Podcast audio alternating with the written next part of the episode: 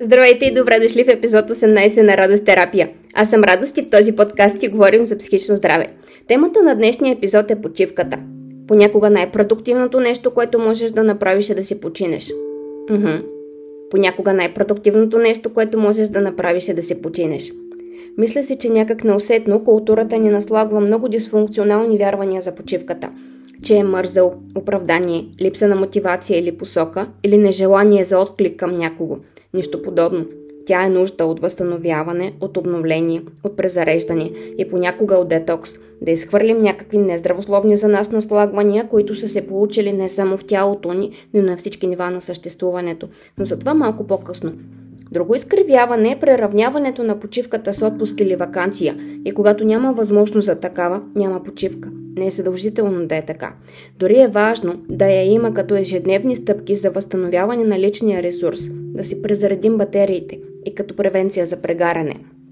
Преди да ви запозная с седемте типа почивка, бих искала да добавя и още нещо, което намирам за важно. Когато не спрем да си починем доброволно, понякога се налага да го направим доброзорно. Тялото ни принуждава. Вярването не мога да си позволя да спра се намира на две преки от инфаркта. И ви го казвам не само като психотерапевт, но и като човек с фамилна история с сърдечни заболявания. Ако ти не спреш, има опасно сърцето ти да го направи. Почивката е уважение към нас самите, към физическото ни тяло, към ума ни, към сетивата ни, към емоционалния ни свят, дори към душата ни.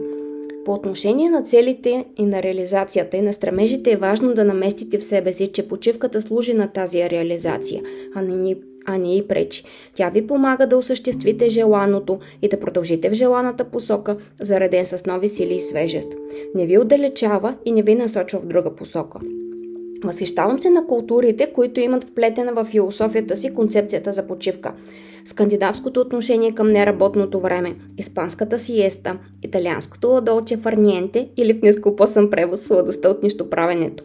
Далече съм от тези неща, но много ми се иска да се доближа и много се надявам, освен на вас и на мен самата, този епизод да ми бъде полезен в тази посока.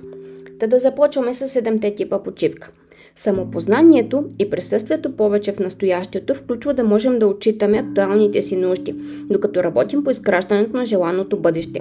Понякога регистрирането на потребност от почивка звучи като уморен съм, но това е твърде общо. Не дава информация от какъв тип почивка имаме нужда. Затова е нужно да проверим къде в себе си чувстваме умората и как. И да се довериме повече на сетивата си, отколкото на мислещата си машина, защото тя има навика да ни заблуждава за някакви неща. Едно от тях е, че когато не знае отговора на даден въпрос или решаването на даден проблем, се опитва да ни убеди, че няма такъв. Това се случва и по отношение на почивката. Ума ни се опитва да ни убеди, или че няма как да си починем сега, или че то няма какво да ни бъде полезно в тази посока. Защото не можеш да се починиш, докато не си си завършил задачите, защото ще продължаваш да ги мислиш. Или не мога да се дистанцирам от проблемите. Или това не работи при мен, работи при другите хора, аз така не мога да си почивам. Или по-простичък вариант, имам нужда от почивка, но не знам как да го направя. Няколко посоки, в които може да тръгнете при проверката са: къде е локализирана умората и как я усещате? Какви последици имате от нея? Имат ли някои от сетивата ви нужда да починат и да спрат да обработват информация в определен момент? От активна или от пасивна почивка имате нужда? Имате нужда да изгорите малко или в повече вреден адреналин чрез движение, или имате нужда от покой за тялото? Следващата насока е дали имате нужда от социална включеност или социална дистанция. Имате нужда от комфорт и удобства или имате нужда от някакви други неща? Имате нужда от спокойствие или от приключения?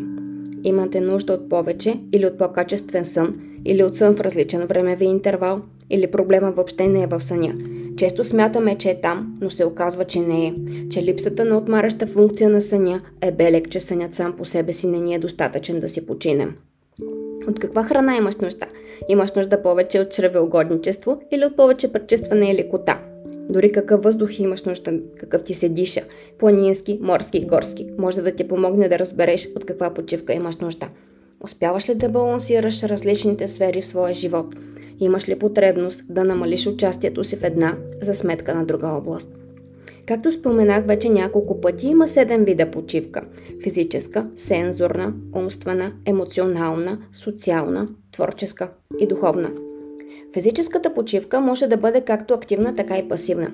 Пасивната почивка се осъществява чрез сън, медитация, релакс, съзерцание и нищо правене. Когато се подготвях за този епизод, открих с изненада, че масаж, физиотерапия, йога минават за активна почивка. В тази категория спадат и спорт, танци, бойни изкуства, вървене. Общо взето, каквато активно се сетите, която намирате за приятна, разтоварваща и да попада в категорията предимно физическа, защото може да е умствена или креативна. Ще стане ясно по-натам. Следващия вид почивка е сензорната. Ако сте напреднали в осъзнаването на стимулите, които постъпват чрез сетивата ни и начина по който ни влияят след последните два епизода за mindfulness, то вече би трябвало да сте наясно какво ни идва в повече. Особено в големите градове, в които живота е доста забързан и сетивата ни са бомбандирани от всякъде с какво ли не. Зрително внимание тук и тук и тук. Почиваме си от един екран с друг екран.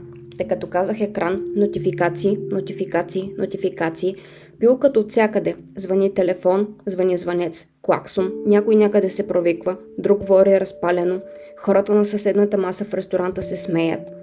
Всички тези хора са с различни парфюми и аромат, разнасят се миризми от будките за храна, от ресторантите, от пазарите, от колите по улицата, букулка, от пролета, която, която също иска да се включи в трафика, и от вятъра, който като всеки уважаваш себе си вятър, разнася всякакви аромати.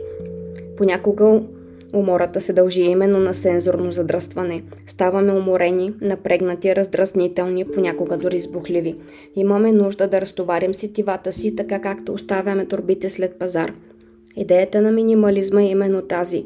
У дома да има минимално стимули, които да ни влияят. Дори да не сте привърженик на минимализма, можете да проверите, че подреденото, свежо и чисто пространство ви помага да отпочинете по-добре. Умствената почивка е нужна тогава, когато започнете да регистрирате когнитивни нарушения. Забравяте думи, забравяте си мисълта, забравяте на къде сте тръгнали, забивате. Трудно ви е да се фокусирате върху едно нещо, защото умът ви постоянно скача насам-натам. Предъвквате. Негово величество овъртинкинга. Включително и събуждането посред нощ, за да продължим да си повтаряме някакви неща, защото преди това през деня не е било достатъчно. Друг белег е, че имате нужда от умствена почивка, е лесната раздразнителност, постоянните спорове в главата ви или извън нея с хора от външната реалност, соматизацията. Тогава, когато умственото пренатоварване започне да се превръща в физически симптом. Всичко това е категоричен сигнал, че имате нужда от умствена почивка. А как си почива ума, когато го занимавате с глупости? Прости, неангажиращи, незатормозващи го с нищо неща. Емоционална почивка. Нуждаем се от нея, когато се налага в някакви ситуации или взаимоотношения да бъдем емоционално обрани и нямаме възможност да споделим и изразим истинските си емоционални преживявания. Една от основните причини, поради които хората ходят на терапия. Там могат да разтоварят всичкия насъбран емоционален багаж, да бъдат себе си и да се научат как да споделят по функционален начин из външния свят това, което чувстват. Отново една голяма червена сигнална лампа е когато задържаните емоции поради контрола, който им оказваме да не излязат навън, влязат навътре в нашето тяло и започнат да ни разболяват. Емоционалната почивка включва отговора и на два въпроса. Полезна ли е за мен тази емоция и от какво емоционално преживяване имам нужда? Една от най-бързите и ефективни емоционални почивки е смеха. Разтоварващо и ободряващо човек да се посмее от време на време, дори в движение. Социална почивка. Наскоро една клиентка, която се премести в друга държава, ми каза: "Обади ми се някой вечер, когато си свободна да си полафи." След това се позамисли и добави: "То не, че ти не правиш това по цял ден, де." Социалната почивка означава да си почине човек от обичайната си социална среда. Обикновено приятелите си споделят трудности и проблеми в живота. За мен обаче това не е социална почивка. Почивам си, когато си говорим весели, интересни и любопитни неща, когато се смеем, когато научавам нещо ново, когато се разхождам с нечи обувки, свят различен от моя. Тогава се почивам. Или когато вместо с хора общувам с котки, кучета, катерички, врабчета, наскоро дори и смечки и други представители на нечовешкия вид. Това не означава, че няма да откликна на трудностите на близък. Не ме разбирайте погрешно, просто не наричам това почивка. Понякога хората преживяват социалната обстановка или определени социални контакти повече като изчерпващи, отколкото като зареждащи. Социалното презареждане би могло да означава да прекарвате повече време с хората, в чието компания се чувствате добре. Не е нужно социалната почивка да е свързана с отиване в манастир и даването на обет за мълчание, но пък точно от това имате нужда. Давайте! Творческа почивка. Това е почивката, която преживяваме, когато си позволим да оценим и да се насладим на красотата под каквато и да е форма. Без значение нали става въпрос за природа, хора или за изкуство. Бих казала, че това е любимия ми вид почивка. Има най-силно възстановяващо действие върху мен. От творческа почивка има нужда човек, когато започне да губи удоволствието и мотивацията от правенето на някакви неща. Когато му липсва идейност и иновативност, когато му е трудно да вземе важно решение или ако е загубил чувство за посока. И накрая духовната почивка. Вярвам, че човек е свободен сам да избере в какво да вярва и да изгради собствената си система от вярвания за живота, Вселената и всичко останало. Но е мега грешно превръщането на работата в култ. Тя може да е призвание, както е при мен. Може да е поле за изява на важен аспект от себе си. Може да е възможно за личностно израстване и развитие. Може да е начин да набавите средства за реализация на други цели. Може да е всичко друго, но не и култ. Култ е нещо, което сме превърнали в ценност и смисъл. Влагаме основната част от енергията и времето си в него, вследствие на което други сфери от нашия живот започват да страдат. Но ние игнорираме тези сигнали по претексти, че всички, които не са част от този култ, няма как да разберат. Освен работата, е груба грешка да се превърне и връзката в култ. Емоционалното вкопчване в другия не е зареждащо и полезно за никого. Друга индикация за нуждата от духовна почивка е загубата на чувство за смисъл в извършване на определени неща, в взаимоотношения, в път, в развитие. Екзистенциалната криза всъщност е врата към духовната почивка.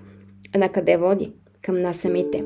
Покана да прекараме повече време със себе си, да се вслушаме повече в себе си, да разберем кои сме, в какво сме се превърнали, къде сме по пътя си и от какво имаме нужда. Понякога в тези търсения хората извървяват някакъв път. В християнството свещените пътища са три – до Йерусалим, до Рим и пътя на Сантяго. В исляма са два – до Мека и до Медина. Понякога пътят ни отвежда в други религии – в Индия, в Тибет, в Непал. Понякога ни връща към корена, като стопанката на Господ на Розмери Демео и Стъкларят от Морано – прекрасен роман за силата на праците. Ако имате възможност някога да посетите изложбата на Симеон Лютаков «Изгубения човек в изгубения свят», не я пропускайте. Фотографиите са придружени от един много силен и свързан с изгубването и намирането на себе си текст. А може в цялото това лутане да ви се случи трансформираща среща, такава, след която вече да не сте същите, но пътят отново, но пък отново да усещате душата в, на мястото си. Едно прекрасно момиченце, вече млада дама, казваше преди време, че душата ѝ е шарена и се намира някъде дълбоко в гърдите. А твоята душа къде се намира? Как изглежда? Къде по тялото си усещаш най-силно себе си? И как? Това е всичко за днешния епизод. Освен да ви пожелая ладолче фарниенти, нищо друго не ми идва на ум. И да споделите, когато откриете тайната, как става.